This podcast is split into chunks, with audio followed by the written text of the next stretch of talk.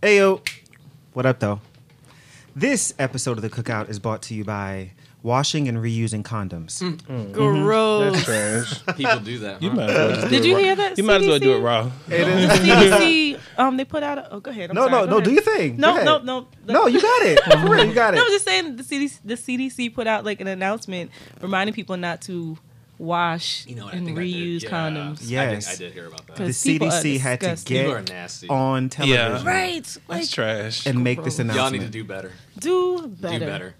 Facts. Like, do better. But I remember learning about it in like junior high, and it was like my health ed teacher. She said people used to take like banana bread bags and just put it over their dick and like use that. She actually told us that in health, and I was like, "Are you fucking kidding me?" Come on down, everybody. We can have a good time. We can talk about anything that you wanna. 'Cause it's the cookout, it's the cookout, cookout, cookout, cookout, cookout, cookout, cookout, cookout. I'm never gonna have sex. The infection is real. I wish I would see somebody put on a Ziploc bag on that and like, come through, fam. Like what? No. That is hilarious. That's better than paper chip bag. What? Any bag. I've heard people doing that. I don't know. Just do it, bro. That hurts. Speaking of potato chip bag. How wet you got to be for that? Speaking of potato chip bag, I just watched this video this morning when I woke up. Oh my gosh. Are you talking about? It was like this proposal or something. Yes. That was so trash. And this dude had, those them value packs of chips you get from the store, the variety packs? Like that big like purple kind of bag. Doritos and all that. He literally had that bag over her head to hide her from seeing like what he was about to do. Bitch ain't used no scarf to put over her eyes. A bag. He used a plastic potato chip bag over her head. Good night. And then snatched it off and was like, "Will you marry me?" She was like, "Oh my God."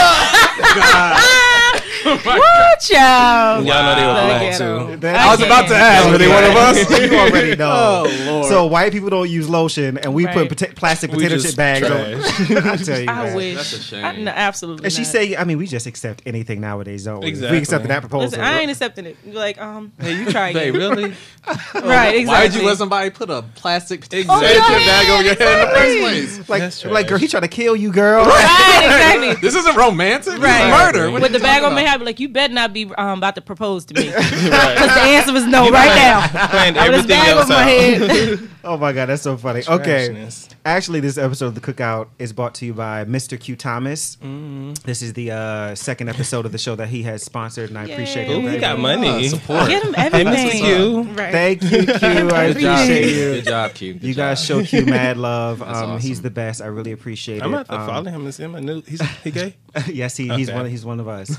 Honestly, all he wanted, I was like, "Well, what do you want me to promote something for you in the show, like anything?" Mm-hmm. And he was like, "No, I would just like to come and sit on the couch one day." I'm like, "Cool, wow." So, okay. Where do you stay? He lives in Charlotte. Oh, I know what episode I'm gonna have him come in on. Go ahead. I got myself a sponsor. Why you make me do this? You already know what episode you said? Yeah, I know what episode. I'm going to have him come in. I guess I'm going to just say it. Sugar daddies. No, me and Mills were talking this week, and we were having one of our conversations that we have where we just like spend like freaking 45 minutes like down this rabbit hole of great conversation. Okay. And I'm just like, you know what? It's just gonna be an episode with just me and Mills one day, like just me and him. Oh, that's cool. And I'm like, and I was like, we can have like some people on the couch, like in for audience or whatever. I think it'd be pretty cool. So, that'd be fun. So that's what we're gonna do. Just an episode with me and Mills, and I think I'm gonna invite him for that one. I think it'd be fun. Mm-hmm. Maybe he'll finally be your co-host after that. I ain't even worried about it no more. To be honest with you, I've gotten to the point where like now. Like, I'm used to it, even though I wish, like, I could, like, split the cost and, like, split some of that stuff, the responsibility of it with somebody else. I like having the control over the tone and the creative. And stuff, And I like not having to consult with anybody else in their schedule. And it's already difficult enough, like, with casting the show every week, different cast. It's difficult. So, like, to do that with, like, another person who's supposed to be here. Mm-hmm. And like sometimes people's commitments isn't waivers, what you and I'm committed to this, so I need to know somebody else's too, and I don't feel like dealing with that. So Speaking of sponsorship, though, if you have a product or service that you would like for me to advertise for you for on the show, or you just want to be a blessing to my life and the show, yes, by all means, just reach out to me. You can slide up in my DMs, send nudes. I can. And I'll be happy to give you the details as to how to do that. And thank you very much. Again, Q, yes, you're the best. I appreciate it. So, who bought the potato salad to the cookout this week? That is it. Okay, let's just go ahead and do this because, right. Because she is not going to let me get to it when I want to get to it. So I'm just going to oblige her now. I was going to wait to introduce you first, yes, and then say, "Oh, so now you want to?" Right. Because you just, you know what? Black people, African Americans. Okay, so back to who bought the potato salad. Oh gosh. There is a podcast that I have started listening to this week, actually, that I am fucking obsessed with. The name of that podcast is called Whiskey and We, and actually, they have two hosts on the show. Terry and Chris, and I've actually followed Terry on Instagram since I've had Instagram in like 2012, 2013 or something like that. And he's always been super cool. We've never talked or anything, but it's just like, passing likes of pictures and stuff like that. Mm-hmm. And he's always seemed really pleasant. And then so I'm just scrolling one day and then I just see like, this new post for like a new podcast that he made. And I'm like, oh, that's him. Like, oh, he has a podcast. That's pretty cool. And like I screenshot it to remind myself to like go listen and support, and then totally forgot about it. So I'm doing this show and I'm working and stuff. So I'm just like going about my day. And then like last week I'm scrolling through my old pictures and I was like, oh snap, I forgot about this. And so I went ahead and started listening to like the first episode. Within the first 15 minutes, I was like totally in love. Like, yeah, it's just like the coolest banter. They have like segments like What's the Whiskey Friend, where they like just talk about like, current events and stuff that's going on. And then they'll do like a segment where they ask like a question. And it might be something like really serious or something really silly, but they like really get into like the meat of the question. It's really fun. And then they have a segment called "Who Say That?" And with that part of it, they use that soundbite too. It's great. And they give like a quote, and then like the other person has to guess like who that is from. Oh, nice! I think the first one was from Sarah Huckabee Sanders or something like that. And then like after they gave the quote, they proceeded to read her, and it was great. Like they were like, "We're not sure if this is a man or a woman who said this." Yes, so it was ugly. Amazing. But no, I want to take time to really thank you. She had a hard face. She does have a hard face. That's a good way to describe it. It's rough. I guess you need to in that job. She's from the country. I mean, from Kentucky. Right? Like you mean like cousin fucker country? Is that what you mean? Like that type of thing? Like, Kentucky. Kentucky. You know what's never mind. I'm not even gonna touch Kentucky. Not gonna do it. Okay. But I want to just thank them and congratulate them. They're starting to see like their audience grow. I think they've been around for like maybe 3 months at this point. Mm-hmm. So it's nice to like feel like the veteran over another podcast because I've only been out for like 8 months. Yeah. But yeah, like it's really cool. I want to help them. She's been in these streets. Yes. I don't have a huge following yet, but it is growing, and I want to like shout out another podcast that's doing something positive. And they have good content. It'll make you laugh. They're really cool. I've been telling Vaughn about it all week. Mm-hmm. So shouts out to Terry and Chris, Whiskey and We. They are on iTunes. Okay. And I think they're on Podbean as well. I think that's their host. So shout out to y'all. Give them a shout. They're both very cute boys as well. So that's nice too. Okay, so what's today's topic? We're going to be discussing over-sexualization. In society and culture, and what that does to the psyche, like the pros and cons, all this good stuff. All the things. But before we get to that, let's go ahead and introduce who's at the family table this week. Hi, Dimitri. Hi, my loves. Dimitri's back, y'all. Hey. If you can't go to the Bella Noche, where the hell could you go? Me and my homegirl was just trying to party. If you can't party, what? I just love that video. I have to watch that at least one time a day. She's my spirit animal. You know what video I love, and it's a lot of it has to do with you, is the Countess Vaughn. I'm white. Oh my gosh, I'm white. Oh yeah, that's me. Oh Countess, I saw that don't this morning. Don't you forget that? You think that song is really good? It is not good. It is really good. It's like so good. It's not. It's like with Mama D. I Deserve. That's a really good song too. I deserve. I love that song. Wait, do it again. I deserve.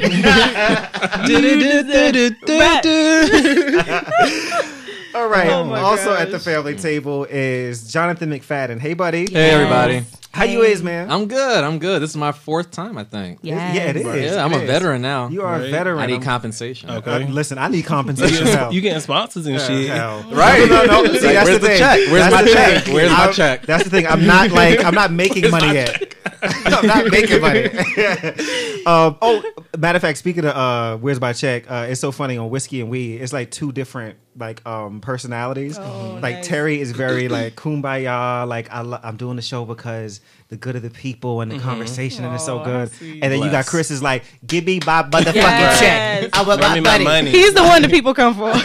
So it's crazy because I feel like I'm like a mix of both of them in a sense. Like I love it because of the conversation. It's fun, but at the same time, I mean, you know, I need the coin as well. So with my sponsorship, I'm not really making money yet, but it's a step in the right direction. So that's happening. Amen. Yeah. And also at the family table, she wants her moment. So let's go ahead and give her her moment because her birthday is Thursday. Yes. Yvonne is back. Oh my God. What was that? Hey, everybody.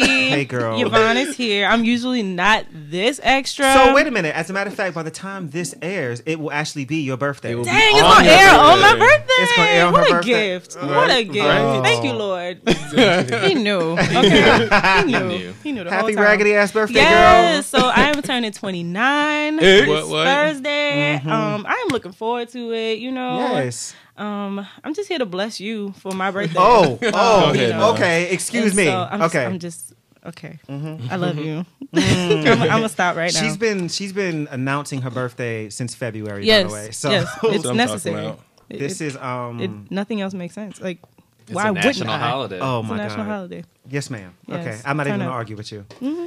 All right. Anyway, happy birthday for us. It's gonna be great. Thank you. Let's talk about why I decided to do this topic because it was nowhere on my radar at all. And then I had an experience about 2 weeks ago that really had me thinking. Like I went to sleep, it bothered me. I woke up and it bothered me. I came to record that day and it bothered me. And I'm like, that Monday I mentioned it to like Yvonne and Mills, and I was like, this shit is bothering me. I was like, you know what? Let's make it a show. So one Saturday evening, like 2 weeks ago, as I was deep in my introversion, minding my black ass business. I thought I was going to go a different way. I was like, okay, top. Oh, no. I'm just chilling. And, you know, it's been a while since I'm working on my confidence every single day. And I actually have an experiment that I think I want to do here in a couple of weeks. But I've been working on that. And for the first time in a while, I was just feeling my zhuzh. I'm like, you're looking kind of cute today. Yes. You know, you done lost his weight, body hitting kind of right. You know, okay, let's snack. So I was laying in bed and I took a photograph of myself that, okay, let's be honest, I don't normally post very racy things. That's not really my aesthetic, you know. However, I took a picture and I had a with that thigh out. Yeah, you know what I'm talking about. And that's the thing. Like it really was just a leg. Like it was, and I have nice legs. It was thigh meat. Okay, but like as opposed to like what other people like would post and what I've seen, like I'm like it is just a leg. So I posted that. And got up to go get in the shower. And before I reached my bedroom door, like I was getting notifications for like messages. And it was just so crazy. How big is your apartment? Huh? I said, how big is your apartment? You're so silly. I was just kind of like, and I posted it in my story strategically because I didn't want it like to necessarily stay in my feed. So I posted my story. I was like, it'll be there for a day and it'll go away. Right. And got in the shower, got out. And I had about like 10 like DMs. Ew. Wow. Some of them were, just complimentary, which is fine. Some of them were, people. Dick pictures? No. Oh. Some of they. I mean, that'd have been fine. Some of them were people trying to, you know, quote unquote, check me. Mm. Oh. And when I say check me, it's coming from like, you ever like post something or whatever the case is, and you have like a dude or a guy that you've been kind of dealing with, or a girl that you've been dealing with, be like, you know, why you posting that, or like, you know, that's mine, or something to that effect, like that. Right. You know, and I'm like, I'm like, so it had that undertone to it, and I'm like, let's be clear. Excuse me. I'm single as fuck. You and I barely talk anyway. Let's start there. And you have no right to check me, even if I was your man. Okay. But I was just confused, because I'm like, the thing that bothered me the most about it, because I mean the comments are fine, like I appreciate it, and you know, it was meant to be positive, so I took it that way. Mm-hmm. What bothered me was, as I thought about it, I'm like, every week I create a show that has content that matters, that actually has, you know, something of substance. It'll make you laugh. It'll make you think. It'll make you, you know, talk to your friends and family about certain things. And I post about this, and it's difficult to get attention and to get people like to listen and to engage it. However, I post my right thigh. Just a leg. No ass, no like chest. I mean, you can see the rest of my body, but it was just like, really, it was just my leg. And I'm like, I get like an explosion of response. And I'm just like, I'm not saying I don't get any response from the show, because I do. And it's like really, really great, and it's encouraging. But just the difference. And it just bothered me, because I'm like, yo, do I have to be naked? Do I have to, like, you know, sell sex to get people to appreciate what I'm trying to do here? And so that is what sparked me to want to have this conversation about, you know, over-sexualization, you know, things of that nature. So that's why we're here today. So after that long-ass spiel I just gave... that's a good way to warm it up. Right. Let's kind of get into the show and say, I want to ask the first question, and I don't know if you guys even have an answer for this, but why does sex sell? Why do you guys think sex sells? To be honest with you, I wrote this question, and I have no idea. I don't have an answer for it. I mean... I gotta think about that one. Yeah. This is the first time I asked a question and nobody can tell me what I said. I think it's a very multi-layered question. Absolutely. And so I'm not a gender studies scholar by any stretch of the imagination. But you are a scholar. Don't take anything I say as gospel. But I wonder if it's, well, innately we are, as humans, we are sexual beings, right? Yes. That's part of our makeup and our mechanics. Culturally, though, depending on where you live and what culture, I guess, you belong to, sex has been so taboo and kind of off limits for a lot of people that I think sometimes what we experience, what we see is now, I don't want to say some kind of sexual awakening or people kind of experiencing liberation or anything like that, but I think people, I think they're kind of, there's a response to something that was once forbidden in a way, in a sense. Yeah. And so when people get a taste of that, or they get to see it or experience it, they're going to pay more attention to it. Right. So advertisers use sex, like the Paris Hilton Carl's Jr. commercial from like 2004, 2005. Yeah, I remember that. Wow. What does that have to do with the burger? Was she sliding down the Carl's burger? That has nothing to do with selling a hamburger. Right. But they use that knowing that, oh, okay, you're going to get the attention of a lot more people if you have a scantily clad, beautiful woman, wet, sliding down a car. Damn. Moist. Chewing on a hamburger at the same time. Right. That she's clearly not swallowing, because, I mean, come on. Sorry. And I think it's an idea of like a swallow. I think it's an idea of like a forbidden fruit type of thing, maybe. Yeah. Like something that you want and and seems, but it's unattainable at the same time. Yeah. Right. And I think people like that. That there's that I want it and I really want to have it, and so I'm gonna give more attention to it because I want to find a way to acquire it. Okay. What do you guys think about that? This is very thought provoking, right? Well then. And that's really good, because I thought about the idea of people being acquired. You know what I'm saying?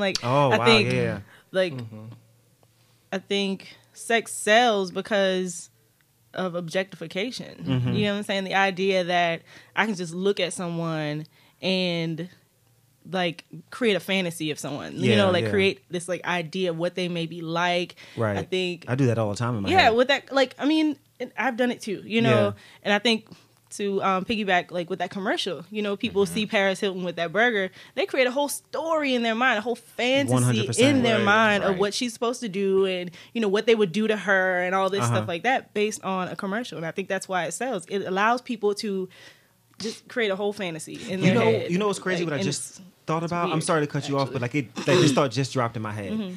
Is even when I am marketing the show and I'm like putting the previews together and the titles for the show, I even lean more toward a sexual vibe because I know that it will get people's attention. It'll captivate audience, even the first episode of the show was about sex, love, and relationships, and I did that on purpose.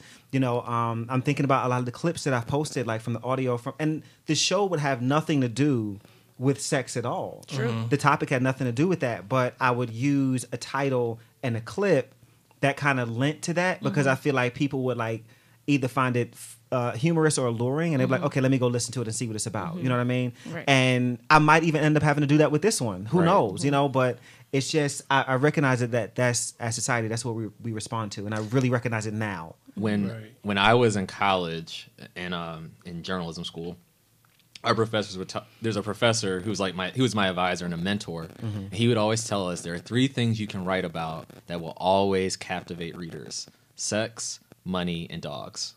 And that's true. Because those are the things that our society kind of, you know, we hang on. Those are the things that we pay so much attention to and give so much of our devotion and time to. People like sex. Like find a movie now that doesn't have a sex scene. That's PG-13 up. Yeah, man. It's hard. It is. I saw Equalizer 2 last night. There was no sex scene there. But it's hard. It's rare. It's very rare now. It is. That's true. I can't think of one that I've seen recently that didn't. No, I can. I can. I saw Mission Impossible the other day and it didn't have a sex scene. Oh, shit. I mean, if you don't count the fact that I was having sex with Henry Cavill in my mind. If you don't count that.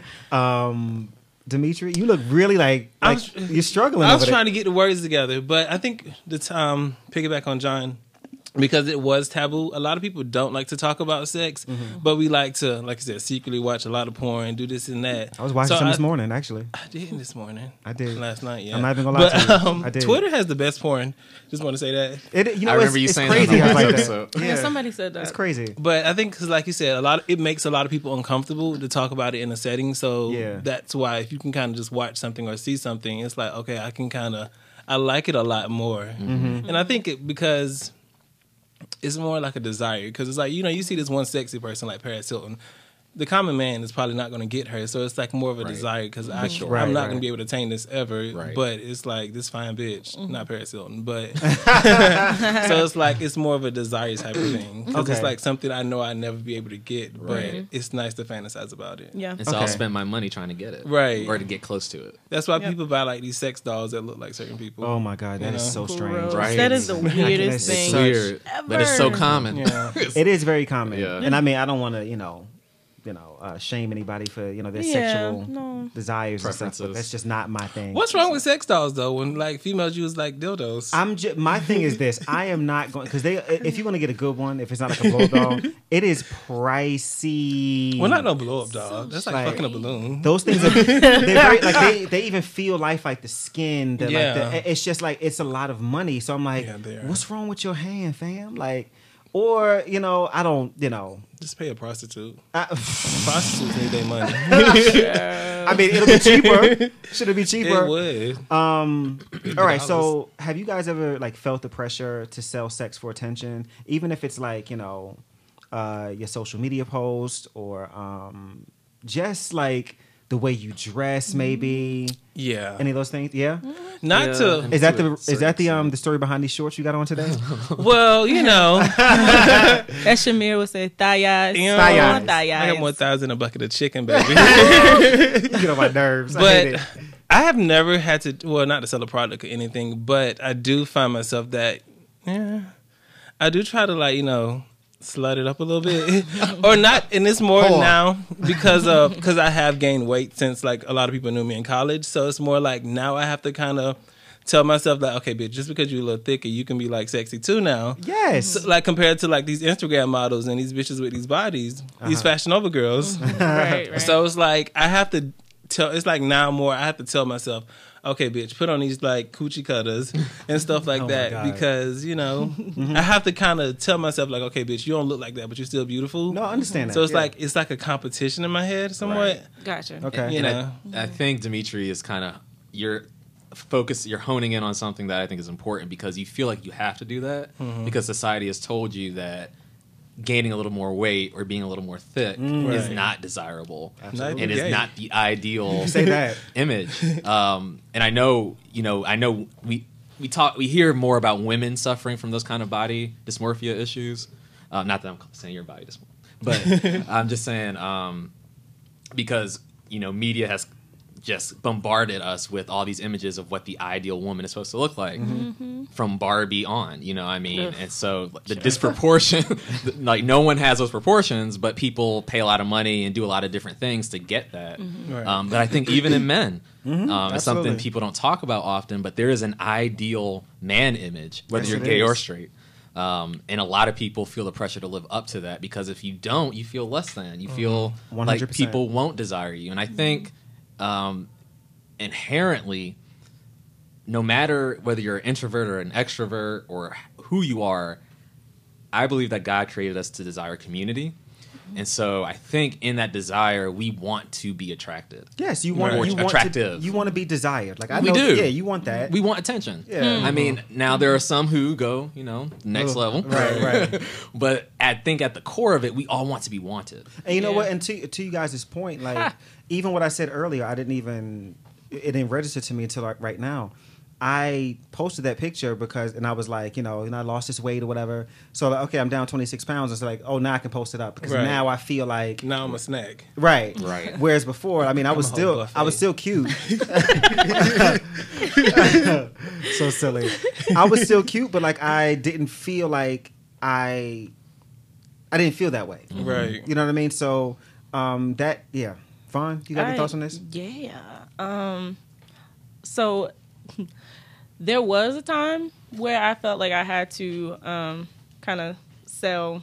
I won't say sell myself because that sounds like prostitution. Right. But yeah, I had to like sex it up a little bit. And this was mostly when I was in college. I got to school it started maybe middle school because I guess around 5th, 6th grade, your body starts changing. Right. You start getting, boobs and stuff. And mosquito bites. Yeah, which is exactly what mine were. Yes, queen. Yeah, you develop and everything, and I think the girls around me developed a lot more than I did, and so I've always felt the need to like overcompensate. Always felt the need to like wear, fitting shirts, fitting pants because I didn't have what the other girls had, but then I still wanted the guys to notice me. So that was kind of a thing through middle school, high school. It's kind of the same in college. I've always, it's weird though because it never really translated through my dress as much as, like, because again I wear like fitting clothes and I still do, but I think for me it was just kind of it was more my mannerisms, like how I walked and how I talked to people, how I gave eye contact and stuff like that. I had to be kind of alluring, and that was my whole thing. If I wanted attention from the opposite sex, which that was my idea. I thought that love, actually, I used to live by a quote that said, love is the irresistible desire to be irresistibly desired. And that's not love, but that's what I thought. Lust. And yes, exactly, that is the definition of lust. And I lived by that. Like I thought, okay, well, if people desire me, if men desire me, then, that must be love. And so that's what I did. And I had like this, like I said, alluring kind of demeanor to myself. Got you. And I mean, most of the time it landed. I mean, like to be honest, do I feel the need to do that now? Absolutely not. Right. There's so much more than physicality to find sexy, and so whatever those things are, that's I play into those things, of course, but not necessarily for anyone else as much as it is for me. Okay, so that actually kind of leads into my next question: What is sexy to you? Like, what is that? Whether it be about yourself, whether it be about like your mate or someone, what? I mean, textbook definition. I mean, anything that you find attractive. You know what I'm saying? Like, anything about the opposite sex or yourself that you find to be attractive. So are you asking me to give, like, qualities about myself that I find? Well, I mean, if you want to. I mean, that's up to you. But, I mean, that, you know.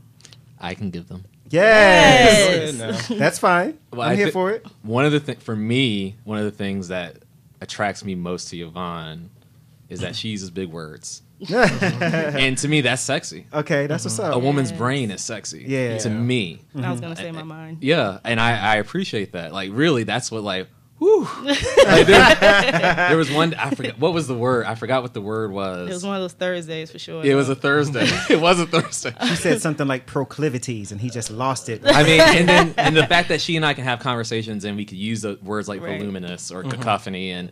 I think it was cacophony. Yes, I think it was cacophony. Yes, cacophony. And the fact that she used it correctly in a sentence. Let me Google that. But that was like, wow, because that stimulated me, and I like to be mentally stimulated. That to me is and that's what attraction and desire it is all mental. Right. When you think about it, I mean, our neurons fire and create a physical reaction, but ultimately it's mental. I mean, I think that's big for me too. There are a lot of guys that I've seen and I've met who have been very, very physically appealing. Mm-hmm. But then when you realize they don't have shit else going on, I'd be like, I'm like, I don't even want to, like, it just doesn't do it for me. But so this is one guy in particular, and I'm just conversing with now, like, I don't even think it's going to go anywhere, but like, we're just, you know, friends or whatever the case is. One of the most intelligent people I've ever met, like, PhD, like the whole thing, like really, really good and good looking, extremely good looking. But it's the conversations that made me want to dive in his lap, not like the fact that he's sexy or gorgeous. I mean, dang, I did say same, but I was saying that in regard about your bed. Yes, but I don't want to say it made me want to like dive into his lap, but ain't nothing wrong with that, girl. Just saying, and it's time. And I think for me, like for Jonathan, it's his mind, it's the way he thinks, and I think I've maybe expressed this to you, Chase, also to you, but you wrote something. I read something that you wrote, and I was just like, sploosh. And yes, it was like mental sploosh, and I was just like, yes, it's you did tell me that. You told me that. Like, I remember, like. Early on, you know, when we were, I think this was before we were official, but we were getting to know each other, and I was just like, yo, like, where in the past I'd meet a guy and, you know, it's all physical, you know, it's just like, oh, he's so hot, like physically, like, you know, I'm automatically attracted, whatever. When I'm, and not to say I wasn't like physically attracted. No, I understand. To you I give you but what got to me first before anything physical was your mind, like the way you think, about things, the way you think about the world, the way you express, the words you use, like that's what got to me first. And so I really appreciate that.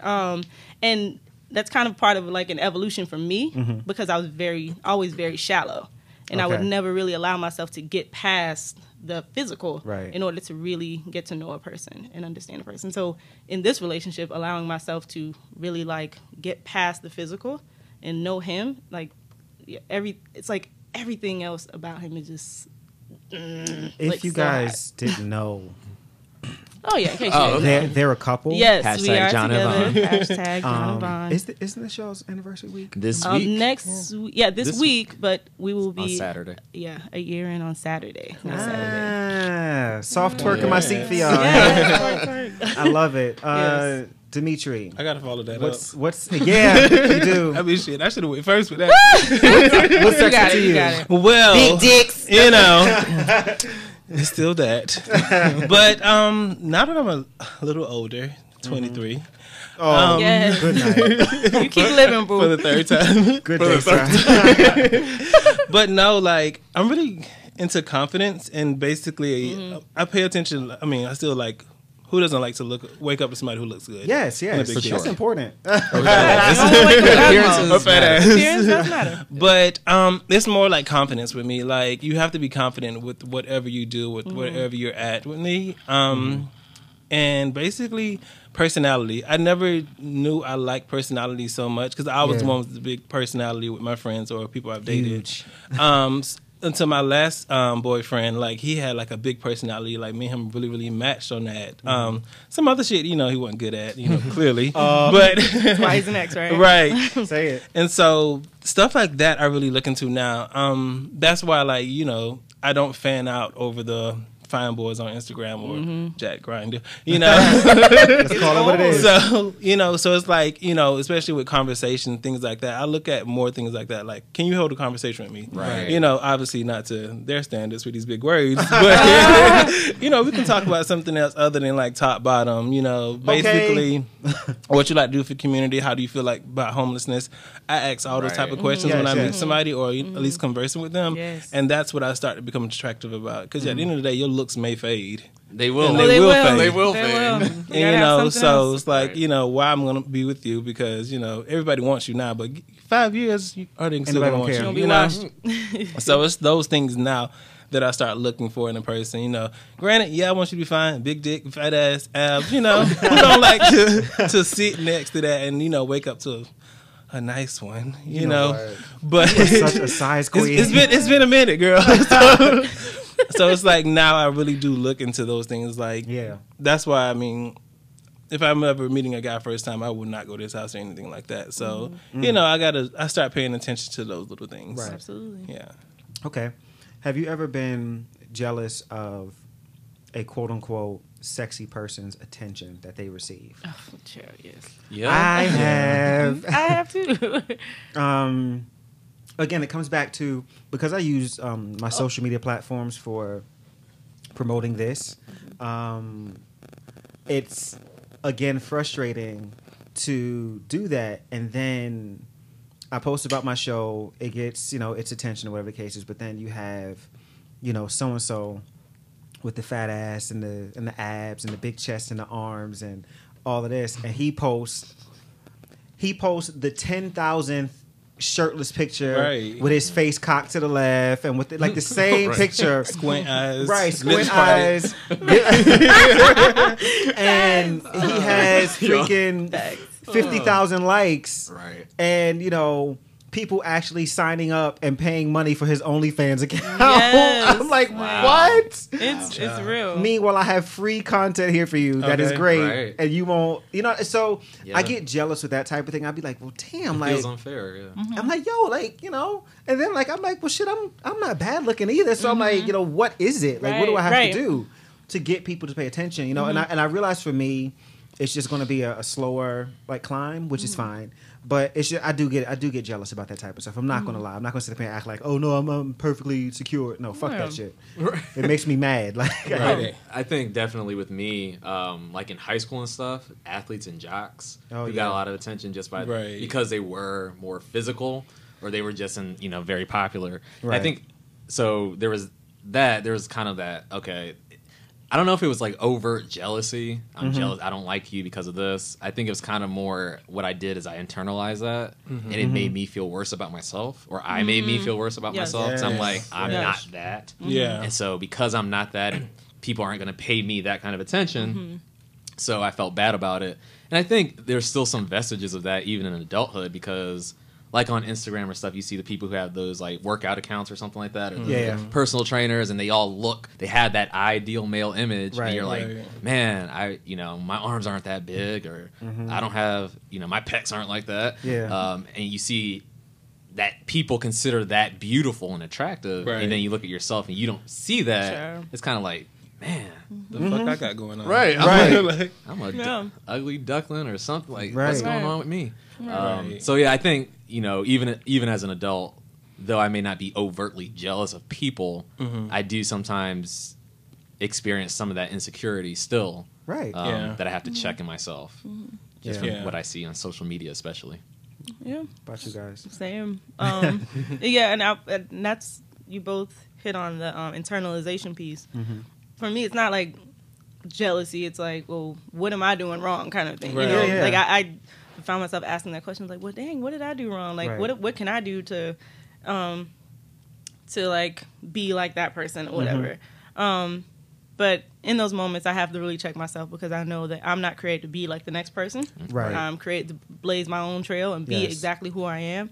And, I mean, too, and I think in those moments it's helpful for me to kind of look back at my track record. Like, you know what I'm saying? Like, who I am is enough because I have people around me that love who I am. You know, I have people in my life that love who I am. Who I am has gotten me where I am, you know, and all that stuff. So it's like, I am enough. I'm good. I'm fine. I don't have to be like, you know, the girl that's beautiful and has like 9 point whatever million followers on Instagram. I don't have to be like her. I am who I am, and that's good enough or whatever. So I have to check myself on that constantly, though. I used to be that way. In college, I was. Now I'm not as much because it's like I try to stop comparing myself. And even as a thicker bitch, you know, I was like, okay, girl, fuck these hoes. Like, my face still pretty, and I got ass now. So now I don't do it anymore. In college, especially where I used to do it at, I used to rate myself basically on the likes of I used to get on my Instagram. When I'm seeing like some of my friends, like, you know, with shirts off, or this and that, they getting like hundreds of this and that, and a bitch get her, you know, 30, you know, something else, and you know, I would delete pictures, take them down just because they didn't reach a certain amount. I used to do that, and so it's like. I really had to stop comparing myself to people in another way. I'm like, okay, because it's like they have all this. Like, maybe you fine got this body and everything, but you really don't have any content about yourself. Like, you don't have personality. Nothing. Like, I've been around like really attractive guys, you know, big on social media, but around them, y'all just all day, y'all just just Snapchatting, you know, the whole party, but you're not doing anything. So you're a slave to the people's attention. So it's like now I'm like, okay, I used to compare myself to this, and I used to kind of want that, but you're kind of nobody. You know what I'm saying? You're a pretty face, but you don't have anything else. And you know. And looking at that, it kind of made me like realize like if you scroll through a lot of their pages, you're like. It's always just them in selfie mode, and it's like, are you lonely? Just pictures of yourself. Like, it comes across like, you know, like and this is your way of having human contact and having like, you know, any kind of attention, you know. So, and I mean, there's no judgment there. I mean, we all want to be desired, and we all want to feel good about ourselves. It is nice to have, like, you post a picture and, like, you know, the likes light up. It's not, it's, you know, that's why we're posting. That's why we're posting it. Dopamine, you know, exactly. Fires off in our brain. Exactly, right. It is a chemical thing that goes off in your brain. I mean, it is. There's no other reason to have like an Instagram, honestly. Like, as you want, in some way, you want to be seen. You want people to give you that kind of, like, you know, thumbs up, a little bit of a validation. Exactly. And so I it kind of annoys me when I hear people. We all have those friends who, like, you know, they're just above it all. And they're just like, oh no, I don't post for that. I don't post for people's attention. Well, bitch, get off the site then. What the fuck are you talking about? Like, that's not at all the truth. You're sharing it with the world, right? So if you didn't care, you wouldn't even have it. You wouldn't post, you know. So yeah, I certainly, and I'm working on it because I'm really bad about comparing myself to other people. And me too. You just know, imagine children though. Like growing up, like when we were kids, like we didn't have this. We didn't have to compare ourselves. Exactly. You know, we compared ourselves in different ways. But like now, you see all this stuff on the internet. You see what's basically considered beautiful. And like, and if you don't look like that, just think about all the problems these kids now are going to have. I really worry about my niece and nephew, especially like my niece being a girl. I'm like, oh my gosh, you have to go up against these bitches who, excuse me, these bitches who look like. Think about these girls going to prom now. Man, like, my wedding probably won't even look as nice as that. So just think about the comparison now to what these kids are doing versus what we did when we were in, like, high school. And you know what's crazy? A lot of times... without waterfalls and, you know, crimps in their hair. Like, these bitches got... I sure had waterfalls on my junior. I remember those. Wow. I had waterfalls. No, think about, like, this comparing that we're doing to other people. And, yeah, we compare and stuff, but... a lot of times what we're comparing ourselves to isn't even authentic. It's not even real. It's manufactured. And it's filtered. Like it, and it might be like 3 layers of filters over it. You know what I mean? So I'm like, yo, his abs are hitting. But I'm like, you know, he's used 3 filters to like define those muscles. Like, and you don't have no real job. Like, you don't work. That's why you got an OnlyFans account. That's why you can be at the gym all day because you ain't got no job. Like I can't do, listen, I be at work from 7 to 5, 5:30. Listen. I go to the gym after work. I can give you a good hour, maybe 2. Bitch, I'm tired because I've worked. The gym, I'm doing my job. It's kind of that same thing with me and like the women that wear like full face makeup all the time, or you know, it's like sometimes I'm like, dang, I wish I could do that. Mm-hmm. But then other times I'm like, yo, that is too much work. Exactly. I get up, I wash my face, I put on mascara and some lip gloss. She's sleepy. Fine. You were arrested. Yes, exactly, exactly. Like, that takes work. And you know, you single and you got a man. Okay. You got a whole man. Okay. Whole man. Right. Yes. But no, like, so I think about that and I'm like, the time that they invest. And that's no shade to anybody because it's beautiful. You know, I love to see, like, a full beat face. I'm actually gonna get one Friday for my birthday. But the work that goes into doing that, I'm just like, that's not me. Like, I'm not the person that will get up and spend 2-3 hours getting ready in the morning. Right. I just selling flat tummy tea. Exactly. You know, they got lollipops now too, right? Oh girl. Right. So when I think about it, I'm just like, it's they can have it. It's fine. And the ultimate comparison is the thief of joy. It is. 100%. I mean, I say that knowing that there's still, you know, I still struggle sometimes with that. But yeah, it's just, if you spend so much time, and I think social media really has kind of exacerbated all of that. Oh yeah, for sure. Because now you see everyone, and you see people put out what they want you to believe about their lives. Like no one posts about the struggle. And then when they do post about the struggle, they get ridiculed for that too. Right. True. So you need to stop putting all that stuff, all that mess out there. Right. It's crazy how it works. To Dimitri's point when he was talking earlier about, you know, this generation coming up, like, behind us and, like, what they have to deal with, my question is, what negative or positive implications do you think will happen from our society being so sexualized? Do you think there's anything positive that can happen from that? What are the negatives, like, thoughts on that? You asking a bunch of old bitches this. Wait, right, because I'm about to, like... Well, I don't see as many positives as I see negative. Okay. And one that sticks out in my mind is lack of community and lack of, like, genuine connection with people. Because when everybody's all dolled up and putting their best foot forward on social media and in person, you know, there's no... I don't see anyone really fostering actual connection where you can be, like, barefaced or you can look trash, you know, and it still be okay. I don't see that happening as for, like, future generations, as long as everyone's on social media trying to put out their best, you know, put their best forward, trying to constantly display the best parts of their lives. Because, I mean, let's just be honest. What we see on social media becomes reality, right? Like, and it has, you know. I have plenty of friends on social media, and I see them on social media, and so I expect that. I expect what I see on social media if I ever meet them in person. And you don't get that. And I don't get that, and I'm just like, I'm thrown off, and so then I'm turned off, and that's weird because no one's perfect. You know, happened to me on a date recently. Yeah, it's crazy. It did. Like this guy. And I don't think there's anything wrong with using a crisp filter. I think a good filter and the right lighting will get you right on together. Nothing wrong with that. But when it becomes every single one of your photographs, and to the point where, like, if you take a picture without it, you then feel like you're not attractive. There was a guy who I think it was on Tinder or something like that, and it was one of those times where I tentatively swiped right.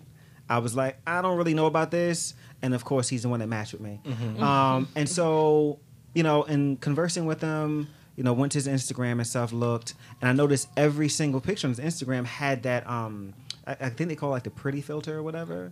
From that, like, you know, make your eyes look a little bit bigger. And, like, you know, natural. Snapchat? You know, on Snapchat. I think Snapchat. It had that kind of, like, look to it, and like, I can always pick it out, even if it's, like, a more natural looking. I can tell it's on it. And I'm like, every one of his. I was like, he ain't gonna look like this, right? And you know, sure enough, he showed it to the movie theater, and I was like, you know what, girl, listen. Was that a first date at the movies? It was, and I did that on purpose. I wasn't really feeling him like that. Like, I wanted to. Oh no! I wanted to really feel his energy more than anything, because I wasn't really sure about him, like, through text. I was like, you know, I don't want to, you know, be having this deep conversation with somebody I'm not really sure about. And so it was the right move. And so like, within, like, the first, from the walk from the front door to going into the theater to sit down, I was like, I'm not doing this again. And then I didn't really want to see that fucking movie either. But anyway, that's beside the point. The point is, it can warp your own, like, the way you look at yourself with all the filtering and the, you know, so. Absolutely. I think they don't look like what they. Right. It becomes what you expect. Yeah. Like, what you see is what you expect. I think maybe if I, the only positive I can possibly think of is that people will start to have more conversations like this. That's the same one I had. Was it? Yes. But I mentioned Barbie earlier. I recently watched a documentary about Barbie. Okay. And what the people who were part of the design team were trying to deal with all this backlash about Barbie being so like this unrealistic image of womanly perfection, mm-hmm. and what that does to the girl's psyche. Right. And so they were trying to fix that, and that's when they came out with this like this line of Barbies of all different body types. And so I think maybe that. Like those kind of examples, that's a good outcome of the hypersexualization of our society. It's just that there's going to be a pushback, I think, from some people, mm-hmm. Mm-hmm. and that they will start to do meaningful things to kind of say, okay, listen, we're going to celebrate all body types.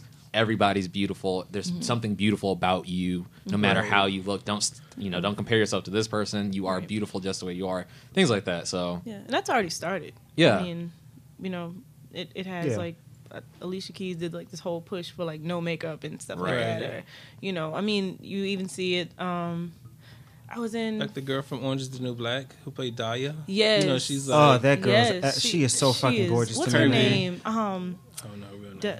I know Daya. I used to follow her on Instagram. Her name is on like the tip of my tongue. There's something, isn't it? It is. It begins with. But like girls like her, they're really showing now, like where you know obviously. Thicker girls like we bad too, like, you know, stuff like that. So you know, see, I associated myself with them. I see it. That's not like, but so it's like it's really good, but it's so weird now that we have to have like this movement because like growing up, right? You know what I'm saying? Like my mother, and my family, all thick women. So it's like I'm used to this, and like when I was growing up, I didn't have this, but now it's like we need to like fight for these other girls' rights and things like that. Absolutely. But if you think about it, it was kind of like. Pushed in on us in a way too, like if you ever look at Disney, where all the like female characters have these cinched ass waists, and it's like they don't really like have like even that was kind of like started with us with like a young kids like look at so Hercules, like. You know, Meg was like that big, so so it's like even for the boys though, like looking at like fucking Hercules, right? Or, I don't know if you remember, like it was an animated series that was in like the late 90s, early 2000s. Tarzan, do you remember that? Oh yeah, like even that I was like, well, you know, Tarzan's cut, like you know, I want to be like that. I mean, he was running with monkeys though, so. Orange is the New Black actress. Her name is Dasha Polanco. Dasha, yes. She fine though. But I think the negative is like, love her because like the kids, they're gonna be in constant comparison to everybody. Because you know, because just think about kids, they don't go outside as much, so they're always on like my niece and nephew. They got email addresses and they're like 8 and 9. I'm like, fuck y'all need this for right? Like, who are you emailing? People hardly email me, and I'm 26 with jobs. Right. So it's like. I think that's going to be the negative because it's like they start earlier to compare to themselves.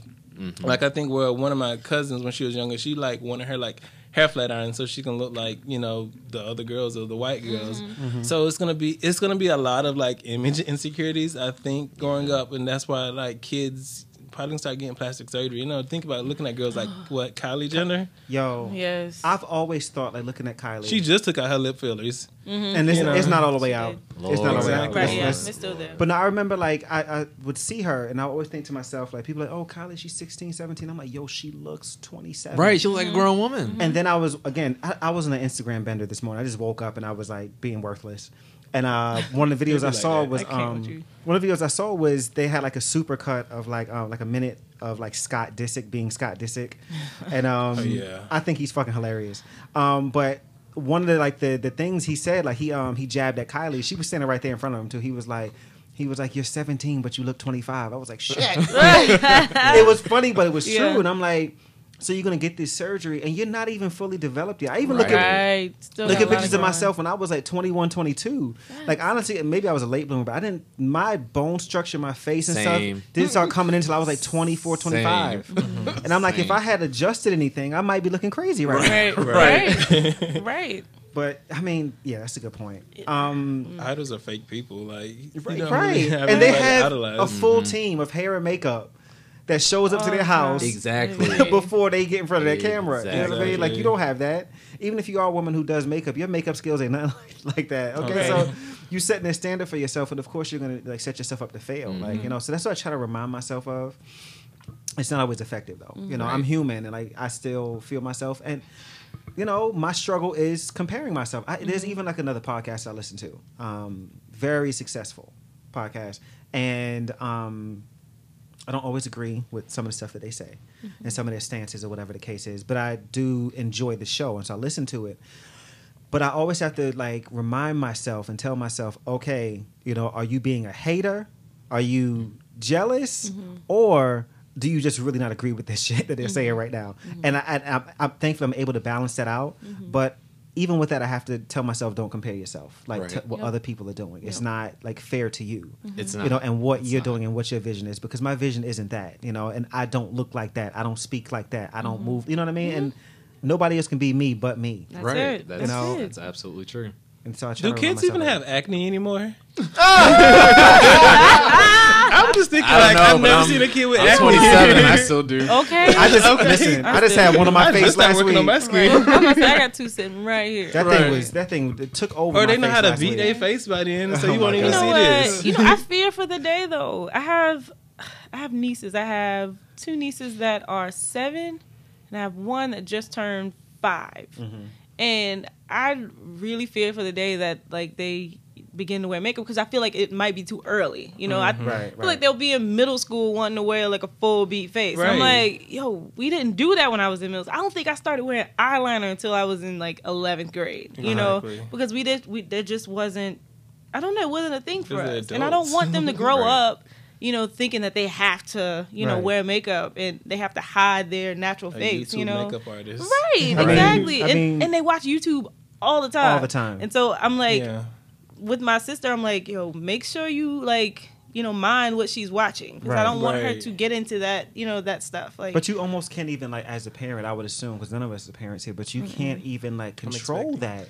But I'm gonna try my best, right? You really can't, because it's just like, you know, they're not with you all the time. Right. You can't, and it's ubiquitous. It's everywhere. Right, and it's going to happen. So the best you can do is try to like fortify their minds and hearts, affirm them. Because if y'all like, think about it, what's the girl name? Sorry, Tisha Campbell. We all saw the clip where her daughter, who's a dark skinned girl, she was having that's like Erica Campbell from Mary. Yeah, I saw that episode. And basically, she was like, you know, people was like, they don't like me because I'm dark skinned or whatever. And this girl's pretty. Voice. That voice. Like, does. And it's weird because I'm like, damn, even like, you know, a celebrity's daughter having the same problems, you know? Right.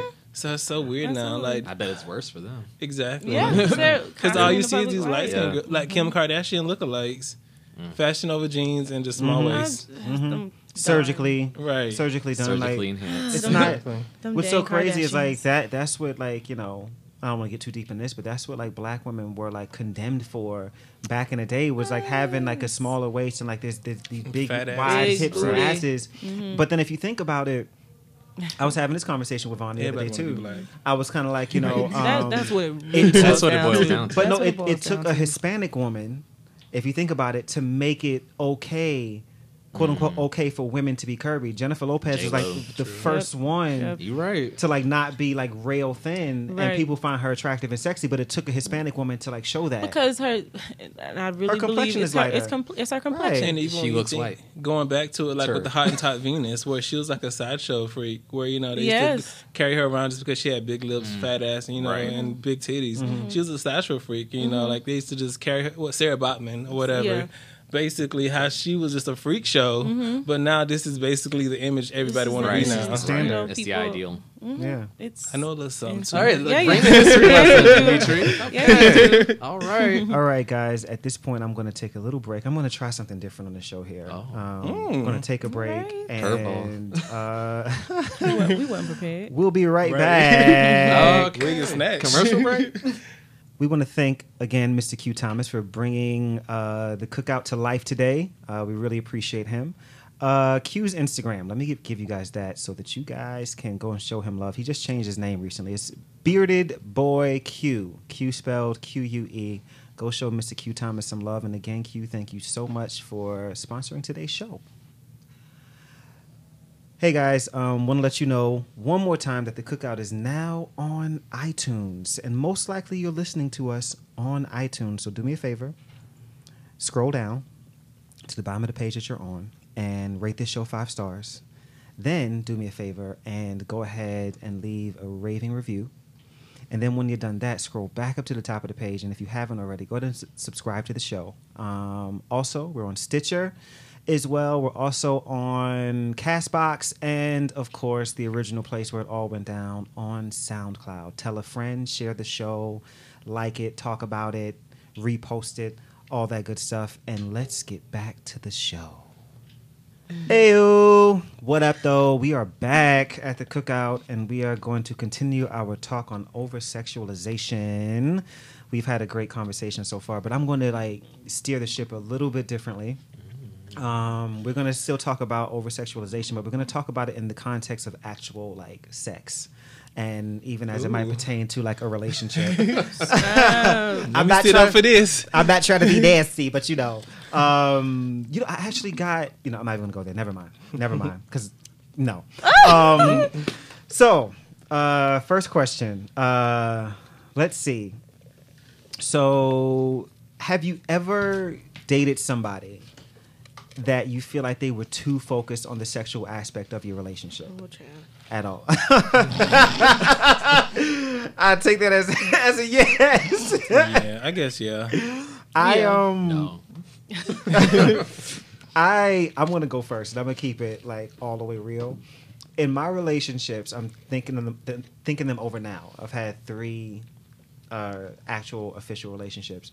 I think honestly I was the person that focused a little bit too much on the sex. And it wasn't necessarily dick size, ass size. I don't care about that or anything like that. It was just more of, I like to have sex a lot when I'm in a relationship. And it's mostly because, when I'm single, I don't really have sex. Right. So once I'm in a relationship, I'm trying to climb your back and let you climb mine as much as possible. You gotta make up for lost time. Right. So, I don't really be wanting to hear, I'm tired. I don't feel like, well, you better get your ass in gear because it's we need to figure it out. This lady likes Seeley. Oh my God. So now I'm trying to moving into my next relationship, I don't want to be it's who I am. I have a high sex drive, but at the same time I don't want to make my mate feel like I may be unsatisfied unless I'm actually unsatisfied. Are you okay? What are you going through? I just smacked my lips. I'm sorry. So yeah, I'm trying to be cognizant of that because you are so silly. Why just smack your lips? It just happened. Yeah, it's so damn big. Sorry, I love it, but no, I've been the person in the relationship that is focused a lot on sex. Not it wouldn't be a deal breaker for me necessarily. I feel like sexual chemistry is important, but it's also something that can be taught or adjusted as time goes on, as you learn each other. But I do want to have sex a lot. But that's just me. What about you guys? Have you guys ever dealt with somebody like that? Yeah. What did it feel like? When I first, this last guy I talked to, he wanted to do it kind of right off the gate. I think when we first met up, he wanted to go to his place and some shit. And I was like, get to know me. Especially if I'm interested in you, you have to wait. Nice. Joan from Girlfriends, my little 3-month rule. Okay. A month and a half for me. But it's a half now because it was just a month before.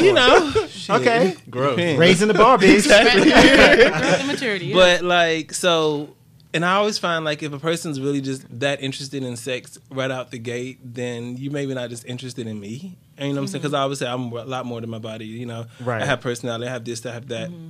You may not even like me, so correct. That's kind of the thing. Right? So when people kind of just want to just do it right off the gate. For one, I think you're maybe a slut. Not all of us sluts, but you may be a slut because it's you don't know me. So it's you don't know me. So it's how many other people you did this with already? You know what I'm saying? Thank God for stuff like prep. Okay. So I always find that as a problem. If people just hey, can I come over? I don't even know your name. You know what I'm saying? So you trying to come to my house? Exactly. You may steal, or you might just rob me. You know what I'm saying? Granted, I got stuff to protect myself. I'm ready to go, so you might get stabbed tonight. Okay. I'm from Hartsville, girl. Stop trolling. Hartsville, Killerville, 843, bitch. Oh my God. So but people be trying that, and so it's I find it just so unattractive to me. Get to know me. You know what? I'm like you in the sense that now when we get together now it's going down. I'm like you in the sense where, like, if I actually really like somebody, I really don't want to focus on the sexual aspect of it right up front. Like, it actually turns me off. Like, if I'm really digging you, really liking you, mm-hmm. and then the next thing out of your mouth is you top or bottom. I'm like, ugh. Mm-hmm. Or, like, exactly. the next thing out of your mouth is, like, you know. Send nudes. Send nudes. I'm like, if I want to send you nudes. I didn't shave yet. I'm sending you one from 3 months ago. Okay. Listen, I got stock photos. Mine are from, like, what, a year, two, 3 years ago. I'm not, Snapchat let you save that. I ain't taking no new nudes. I'm letting you know right now, I got about 2 or 3 good shots, I've had them since, what, 2012, 2015, and that's about it. You ain't getting nothing new. I'm too tired, and I'm in bed already, bitch. You better update them nudes. No, it looked the same. This ass still fat. It's fine. It's cool.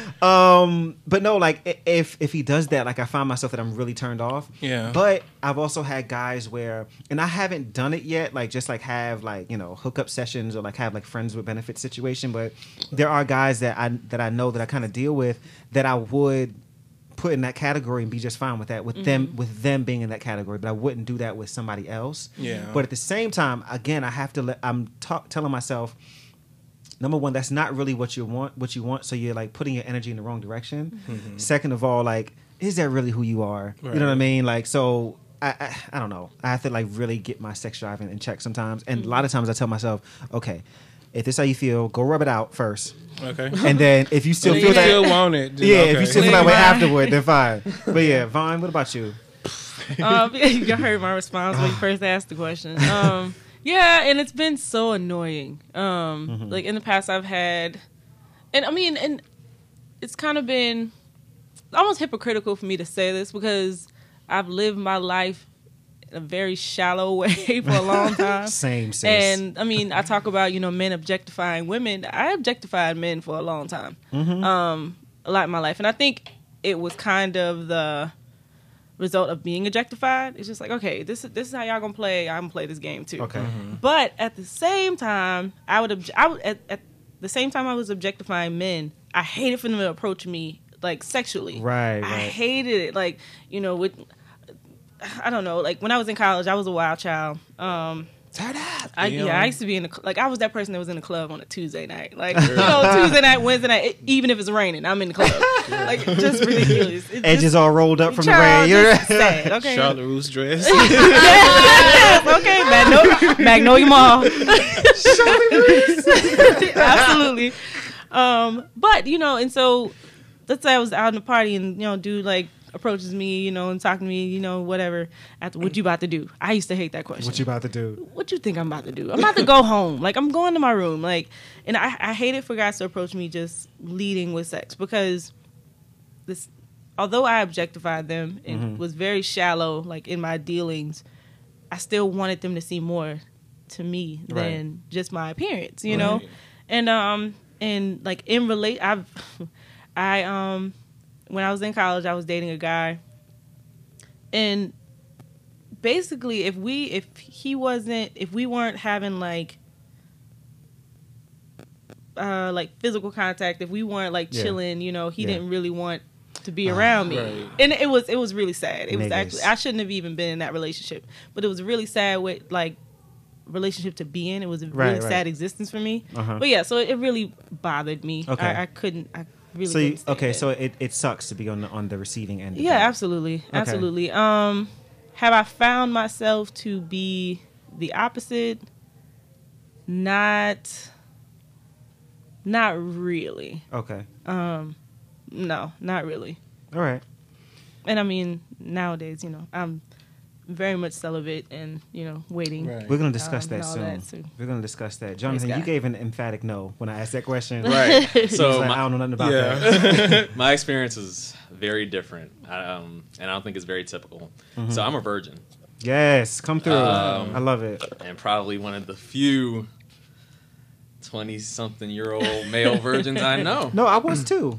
24. So okay. I mean, the weight. The weight, yes. And that's been very important to me, and it's not something that comes easily. Right. Trust. Say that. Trust. It is not easy. The flesh is weak. It's so weak. but it's so strong. But so I don't think I've ever been in a relationship where that was the primary focus. Right. But I do think there have been moments in my life where I've definitely teeter-tottered and I've been really on the edge. And so the reason I've waited is because, you know, I'm a Christian and I believe that, you know, Christ has called me to wait until marriage. Right. And so I've been trying to be faithful to that. And it's interesting the reactions I usually get when I tell people that. They look at me like I have, like I'm a Hydra or something. Like, what? Like, what are you? What? People like you still exist? Like I'm a mythological creature. But, especially for men, though. And it's not, yeah, it's not common. But... Or they want to question your sexuality if you're straight. Definitely that too. Right. Definitely a lot. I got a lot of that, which is trash. But it is. Yeah, it's definitely a work. It's a daily work sometimes, and even when you are in a relationship, like I'll be honest, being with Yvonne, you know, I am sexually attracted to her. Yes, but we are both committed not to do it before marriage. I respect that. We are committed to that, and it makes it easier when you have another partner who's on the same page. When you're with someone who is not on the same page, that's when things get messy, and then you come close and you start doing things, and things get just be in the ballpark and doing stuff. Right. And when it's just like you bitch might as well go ahead and do it. Right. Like on Clueless, where Dee was technically a virgin. I haven't seen that movie in so long. Oh, okay, never mind. I don't even like it. I want to go back and watch it because I really like that movie. She was technically a virgin, and then like Stacy. Yeah. Okay, so the only Stacy that I acknowledge is Dee, and Dee. She's anything after Roses. That. Yeah, anything Gang after Roses, that. She was good. Oh, what about her role when she was on Single Ladies that one season before she got crazy? Child, nope. Didn't Lisa Ray kick her off or something? Right. They got in a fight. Oh my god. I don't acknowledge her. Okay. Let's just go ahead and talk about, you know, abstinence, I guess. Do you think that abstinence would be the solution, or promoting abstinence would be the solution to, like, you know, reversing over-sexualization? Or do you think it is, you know, obviously you guys like do that in your relationship. Do you think that it's something that should be done universally? Dimitri, you and I obviously are not abstinent. I mean, we are at the point. Hold up. Get them together, Dimitri. I feel like and correct me if I'm wrong, but I know it's been like a year and some change for you, right? But I feel like if he met the right guy like that, you know, after a month and a half, abstinence would go up. After a month and a half, I got you. You say you still suck dick? Is that what you said? I mean, I mumbled it, Chase. Well, damn. So, I mean, you said it. You know, gotta do something, girl. So I mean that's abstinent adjacent, I suppose. Oral sex is sex. I mean, it's adjacent. Tyra Banks said that on her show that time. Tyra, and I was so against it. So I mean, how do you like? For me, I have gone between my relationships. I normally have like really long dry spells. So last time I had sex was in early March, and before that it was like a couple weeks before that, and then before that it was like two years and some change that I hadn't had sex. It was kind of one of those things where it was on purpose, but it wasn't. It was like, you know, if I find, you know, somebody who I want to do that with, and like, you know, we'll do that, but it wasn't. I wasn't seeking that, and I would have preferred connection and relationship. I don't see myself as someone who would ever like actively, you know, like until I get married, I'm going to be abstinent. I don't think that's going to work for me per se. But there are some people who believe that that is the only way to go about things. I don't. Well, I have to speak for myself. Okay, go for it. Well, because I feel like. Okay, so yes, I'm going to speak for myself. Okay. And I'm going to say abstinence and celibacy is the only way for me at this stage of my life. Because doing relationships in reverse has just been nothing but failure for me. Got it. Like I've met, like, I mean, just, it's, yeah, I just met failure. And so for me, like, you know, waiting, I feel like waiting and waiting until marriage really gives you space to really get to know a person. I feel like sex before marriage or sex before marriage can really cloud your judgment about someone. That's true. I can give you that. It can really cloud your judgment about a person. It can really get you to thinking that you're like in love with someone based on the physical. Right. And so again, for me, waiting until marriage is the only way. If I was not with Jonathan, I'd still be waiting. Right.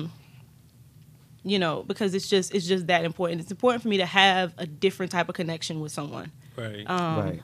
Because I feel like that's what's going to carry me in a relationship for the long haul, you know? Okay. So yeah, I think to answer your question now, I think it could be helpful because it forges organic relationship. It forges relationship without, again, the fog, without relationship with clarity. You know, you're really getting to know someone beyond their physical. Right. You're really getting to know the heart of a person, getting to know the mind of a person, you know, why they feel the way they do about certain things. Again, we're in our physical bodies. Is that the easiest thing to do? No. Absolutely not. You know? Say that. Right. Yes, because we desire, desiring community, wanting to, you know, be with somebody. I'm a super affectionate person, so, you know, it's hard for me to, like, keep my hands to myself, you know, and things like that. And so I have to be mindful of all of that stuff. And so it's not easy by any stretch of the imagination. Yeah. Can it be beneficial? Absolutely. I mean, obviously. I definitely agree. I can only, again, speak from my experience. I know what I believe. And so I think abstinence could help, but I also think it would probably be even more effective along with honesty and transparency between relationships. Okay. And when I say that, I mean, I think one of the things that's helped me is that I am with someone who I can talk to about these kind of things, because I think what happens for a lot of people who seek abstinence and try and live their lives around that, they become completely repressed to the point that it becomes a taboo subject. Yeah. Yeah. I mean, I was once with someone who didn't even like saying the word sex. Oh, okay. Right. And I'm like, Jesus. That's weird. And so I'm like, well, I want to hear no more. Yeah, true. Yes. And I'm like, Cookout. I want to talk about it because it's a real thing. It is still, even though we're not actively engaging in it, it is still part of the relationship. Absolutely. Because you're, depending on, again, how you live your life and what you believe, the goal for you, your end goal may be marriage. And that's definitely an important part. Like, right. I want to have sex. Like, I'm excited about it. I can't wait. But at the same time, I will wait. Right. But it makes it easier and it's helpful when I have someone I can be honest with, and we can talk about sex, and we can talk about these things, and we can talk about it in a way that doesn't necessarily provoke either one of us to start engaging in it. How important is it gonna, like? How important is sex, you know, in a relationship, or is it more of just like a side thought, or like something that just comes kind of like it's an accessory in a sense? I think, and not the outfit. I think it's definitely not the outfit. Okay, but I think it's a very important part because it's intimacy. Okay. Sex is intimacy. Yes, at the, you know, I mean, the way we talk about it in the world today. There's nothing intimate or special. Oh my god! I just posted about that yesterday on my page. It's just it's an act. It's something we do. Yep. We get it done. That's how it sounds. We're just trying to get it done. That's how it sounds. Right? Because we're trying to please ourselves. Right. There's a focus on one pleasing your partner, but also developing that intimate connection. And I think that's why, if we're talking about, again, Christianity, I think. That's why God had told his believers to kind of to wait and to, from what I believe, to wait until the covenant of marriage because of what sex does to two people. It unites you, literally. Yes. And spiritually. Yes. It unites you. And so you develop a soul tie to that person, regardless of, you know, things may happen and you may break up and that, you know, that happens, but there's still, you've shared a piece of yourself with that person. Right. And I think maybe if more people talked about sex in that way and not maybe in the lewd and crude way we talk about it a lot today. Like I do. Just say it, Jonathan. I know you can't. I'm not thinking about that. I'm pointing fingers.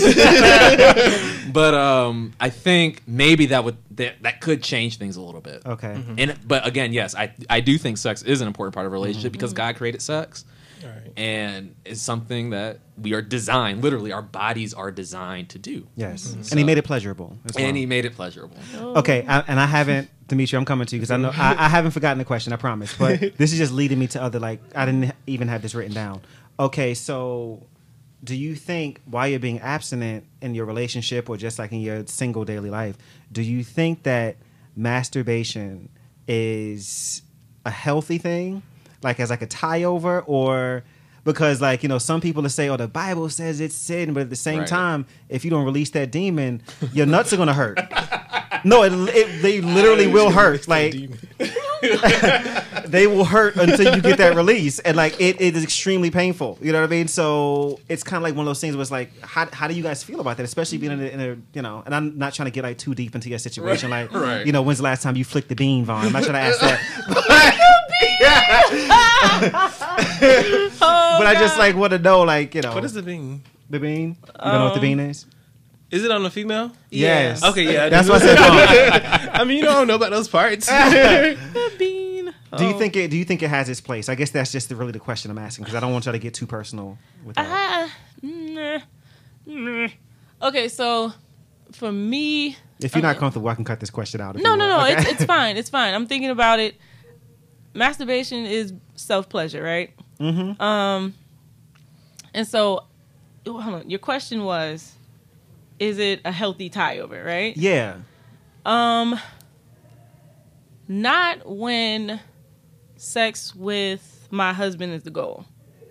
Okay. If I get so used to self-pleasure, if I get so used to pleasing myself, then there's a chance that when I'm married, I won't really rely on him for that. Okay. If that makes sense. That makes sense. I hear what you're saying. And I feel like the goal also for sex and marriage, I mean, for me, for sex would be for me to, one, please my husband, and my husband please me. Yes. And so I don't want to create a space where I'm so used to, you know, getting it done myself, right, that I forget about him. Gotcha. You know what I'm saying? Don't allow him. No, that makes total sense. I get it. So for me, I don't think it's a healthy tie over. I don't think it's something that I need, that I have to do. I'm not going to get like ultra, you know, religious and be like, oh, no, you put your eye out and whatever. I'm not doing all that, you know. Right. I'm not going to go there. But I'm speaking for myself. Yeah. It's not necessary for me. It's not a tie over for me. Okay. And again, I want to do things the right way, and I want to do sex the right way. Yeah. And so sex, again, for me, is just giving my partner the space to do, to please And I'm me. Assuming, Jonathan, you agree with her 100%? Well. Oh. Okay. I know. Yes. So. As I sip from my slushy. Sorry. So the question is about, is it a healthy tie over? Yeah. I may question how healthy it is, but I must be real and acknowledge it is a tie over nonetheless. Come through. And I think, I don't want to start talking about the differences between men and women, but I think the rest of us are guys here. Yes. We know it's difficult. It gets very difficult. So I start my morning sometimes. And so, I mean, it's never like, mind. Never mind. It's definitely like a fire that burns. Sometimes you need to quench it before you go out in public, right? That's true. I mean, because especially if you can have your shirt tucked in that day, baby. Right. Listen, right. And so, whereas I do agree with Yvonne that, you know, it may not be a healthy practice because you're developing yourself for your partner. I can't sit here and say that I'm going to tell people no, don't masturbate. Right. You know, I mean, we could go into the biblical stuff about it, and, you know, I've heard various schools of thought about that. People who said it's not wrong and people who say it is wrong, who use the story of Onan spilling his seed and all that kind of stuff. But the sin of onanization. Right. Kiefer put me onto that this week, actually. We were talking about that. He said it's the sin of onanization, and he started laughing because he's Kiefer. Right. It may not be something. It may be just one of those things you kind of you do to kind of get the edge off. See, and I feel like it's healthy until you reach a point where you are using that in place of. As a substitute. Right. So as proxy. This was like early this year. I went on a couple of dates with this one guy, really cool. And we started kind of like, we kind of got to the area of like talking about sex. And it was a little concerning for me. And it's a part of the reason why I was like, I think I want to be out of here. He masturbates every day, about 3 times a day. Jesus, who has that much time? Like, you have that time, right? Like in the morning, maybe in the morning, like in the morning when he comes home from work, and he was like, you know, before like he would go to bed every, and I was like, how do you have anything left? You ain't fucking people. How you got anything left? Yeah, I mean, yeah, but at the same time, it's like, and so he was like, even like when I'm in a relationship, I still have to. Like, and I'm like, okay, be wore out. And I'm like, this is going like that would aggravate me, because I'm like, yo, like you are like wasting that. Like, I'm not saying I want you on me 3 times a day, but at the same time, like, what am I here for? It's like, it's just too much. Like, after a while, like nothing's over here. Just thinking about like how nothing's coming out at that point. Like, you just doing it just to do it, and it's like you have a compulsion. You have to work it out. It's a compulsion, yeah. Right? So, I mean, I do agree. I think that's when it reaches it's a definitely unhealthy level. Yeah. Dimitri, to get back to you, because I'm sorry. 3 times a day is a lot. It is. It is a lot. I asked that question about well, promoting abstinence. Yes. See, I remember. Yeah, thank you. See, you're not that drunk. Yeah. Exactly. But damn. How do you navigate through that? Would I promote abstinence? Yes, I would. Okay. Being a man who loves big dicks and big asses. Oh my God. I would promote that, cuz in a sense, because there's a difference between sex and fucking. Or getting fucked and having sex with someone. And making love. Right. 3 distinctions. Because, like, I think I've just had sex. I don't ever think I made love to anybody. That is heartbreaking to me. Just to be honest with you. Yeah. Like, I mean, I said I love you a couple times. It was good. But, you know. But. Come over. And I think that's where. Flashbacks. But. He didn't hear me. I think that's where people kind of get that mistaken. No, you said come back to the show, right? No, that's not. No, I didn't hear it. I said come over after the show. Girl, I've been trying, but but no. So I think that's where I would like. That's where like abstinence, you know, not having sex for the past year or so has worked for me, because I can really weed out who really is interested in me, you know. And I think that's what I would promote to a lot of children now, or just people in general, because a lot of my friends like. You know, they fuck around. So it's like that's how you gonna. That's like I said, weed out the niggas. Excuse me, John.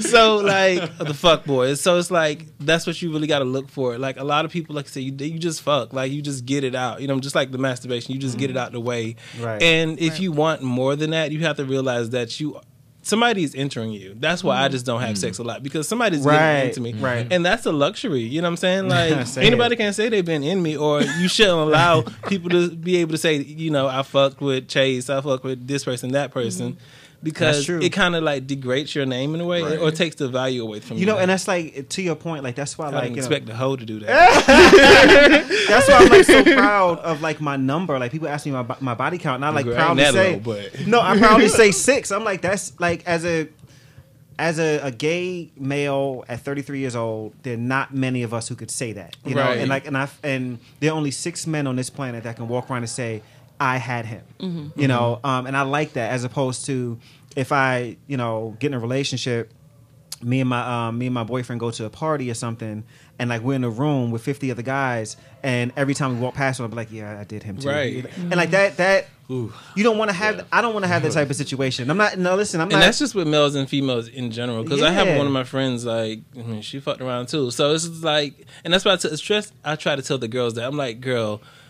It's not a thing, you know what I'm saying? Because people they can ruin your name in a way. So it's like you just can't be passing it out. You know? I'm not. Right. And let me say this, because I feel like if I don't say this, I feel like you coming for the gays. No, I'm gonna see Jamil's bald head snap back when he's listening to the show and be like, you know, you not being sex positive. But I'm like, that's not what I mean, Jamil. I'm not for getting this pussy bust down, but I think sex is wonderful. I think it's great. I just think, you know, you want to have a healthy, like, sex life. And so if you're not built for that type of action, I'm not built for that. Why am I going to go out there and do that? Now, if that's your thing, and you have an honest and open conversation with your sex partners and say, hey, this is what I'm about, and they agree to embark on this journey with you, then that is fine. Mm-hmm. You know, be sex positive. Right. Sex is amazing. I love that shit. I just said that a couple minutes ago.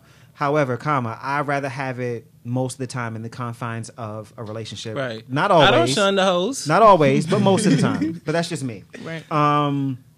I got a couple more questions here, and we got a little bit of time left, so we're going to try to like get through these a little bit quicker. But they're really good questions, and I don't want to skip them. Yay.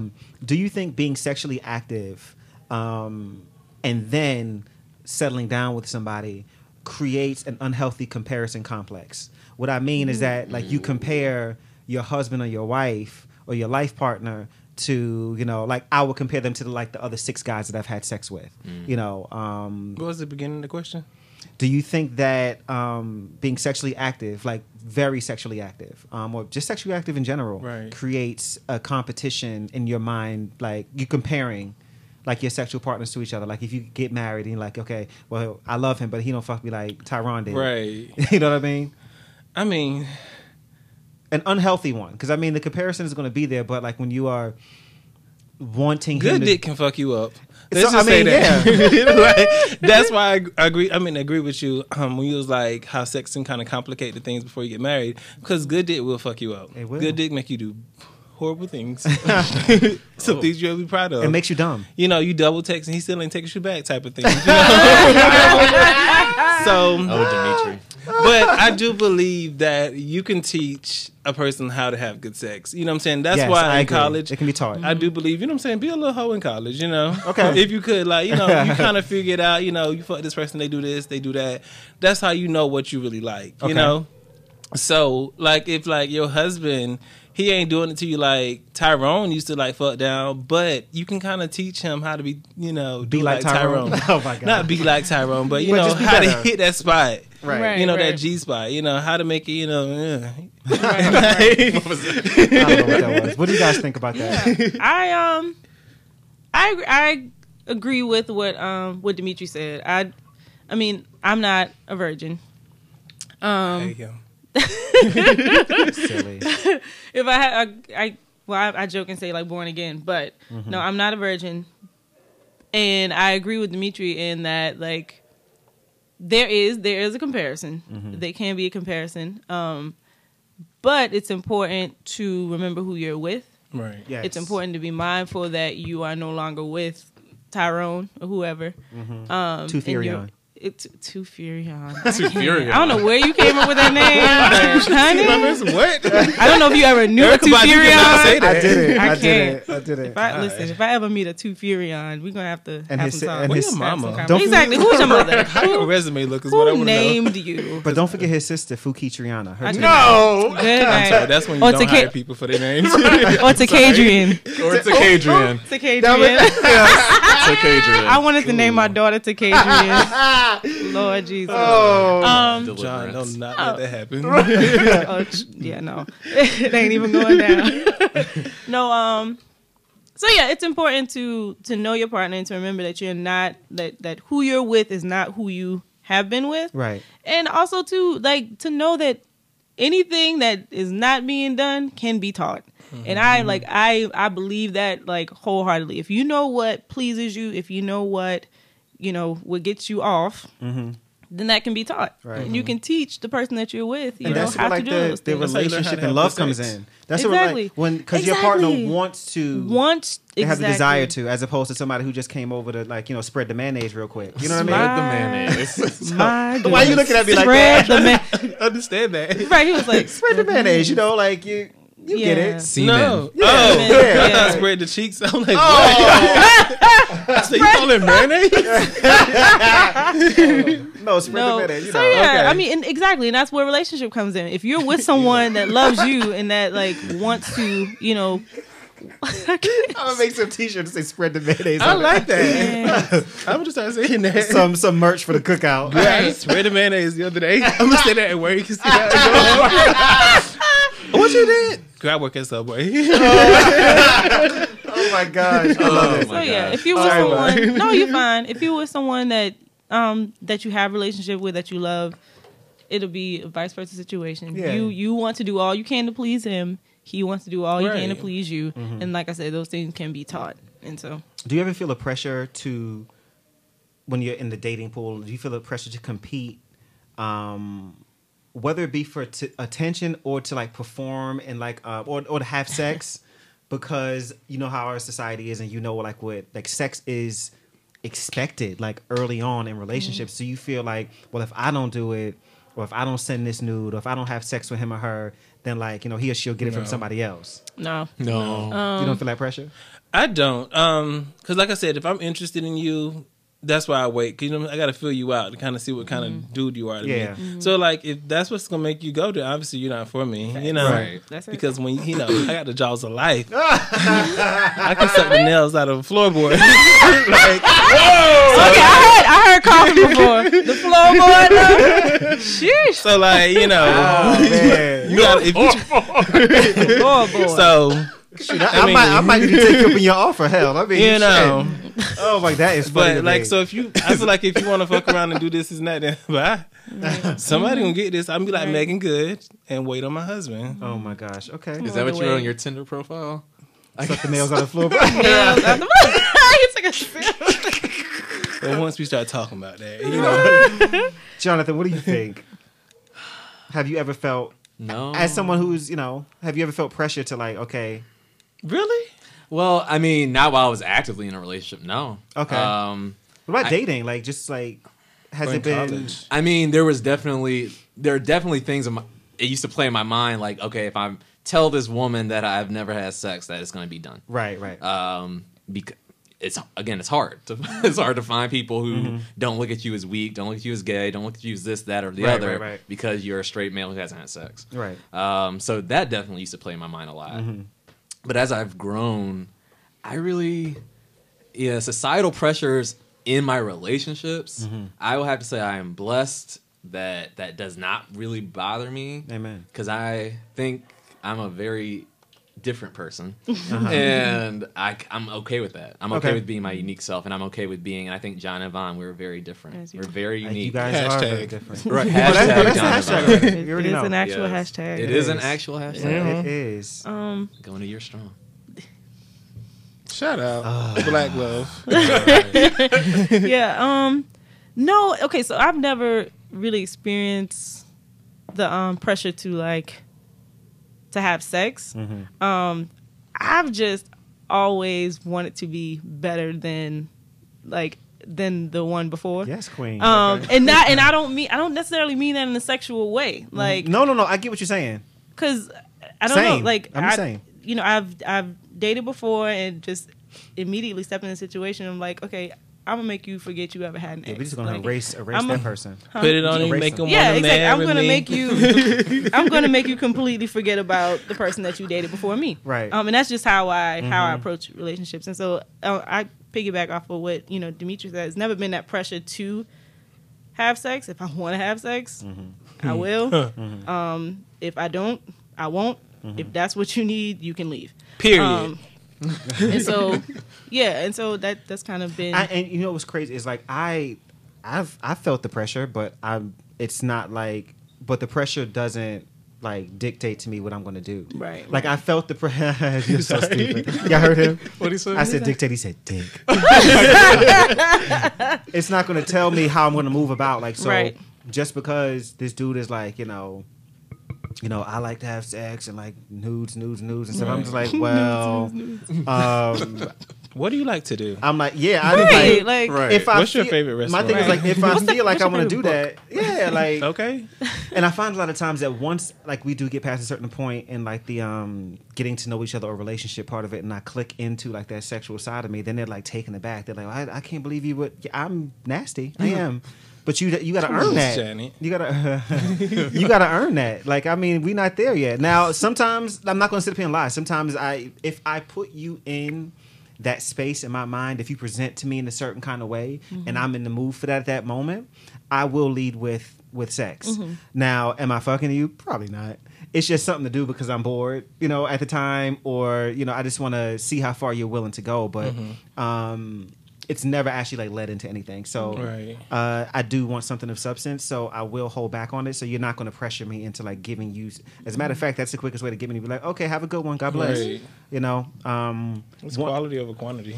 Right. Final question. I don't know. I know, right? It's been a good one. Because it has been a good one. I will keep going, but I have another session coming in after me, and I have to relinquish the studio. Has this over-sexualization in society desensitized us to stuff like grab her by the pussy, where we would elect a president? Great question. I say yes, because I feel like 15, 20, 30 years ago, there's no way on earth he would have been elected saying something like that, and we would have been fine with it. Or let's not even talk about the rest of the shit he said, but let's just stay on this. There's no way. 8 years ago. Right. You know, so I do think it has desensitized us to an extent where it is getting a little bit unhealthy. Yeah. I mean, go ahead. I mean, I was just going to say, you remember some people who were justifying him for saying, oh, that's just locker room talk. That's just what guys do. Women saying that. Right. Yeah, to kind of... Yeah, I believe yes. I believe, again, it also has a lot to do with who we were electing. Because, again, if this were Barack Hussein Obama, it wouldn't have went down. Who elected him? Say it. Say it. Yeah, he wouldn't have been in office. So... I think I don't think it's necessarily desensitization as much as it's just blatant ignorance. Like the decision to ignore the fact that he said that those things, because how does a Me Too movement rise up in the midst of it? You know what I'm saying? Okay. How do you still have a Me Too movement after this man has said, you know, talked about grabbing women by the pee, you know? So I don't think there's necessarily a desensitization. I think that him saying what he's said has kind of helped women to really, you know, go forward with the movement and saying, like, no, he's wrong and this is why. You know what I'm saying? There's kind of been a positive. But it's weird, though, because this is who we've elected as. Well, not we. Because I did not. No one at this table, I would imagine. I did not vote for Donald. Forget y'all. I'm a Trump supporter. I voted for him. No, we will pray for you and kick you off your own podcast. These are jokes. These are jokes. Call it the family reunion. This is the family reunion with Demetrius, Vaughn, and John. I love it. Yes, rebrand the whole show. Listen, don't be giving copycats out here any ideas. All right, that's gonna be mine. By the way, that is the best trademark. That is the best. I love it. But yeah, so I think I don't know. I don't think there's been a desensitization as much as just completely making the choice to ignore what that man has said. Yeah, I think people are more willing to excuse certain things now. Absolutely. And with the Donald Trump thing, there's a sexualization piece, but there's also the privilege piece, and the power and the racism. Let's be honest. Those were the motivating factors for getting Trump in office. Right. But overall, I think people are just so accustomed to this hyper-sexualized environment that things that once upon a time were either considered taboo or something you keep in your house or between your partner, just it's all out there. We had Bill Clinton be nailed to the cross. He was. For getting a slob down. Indeed.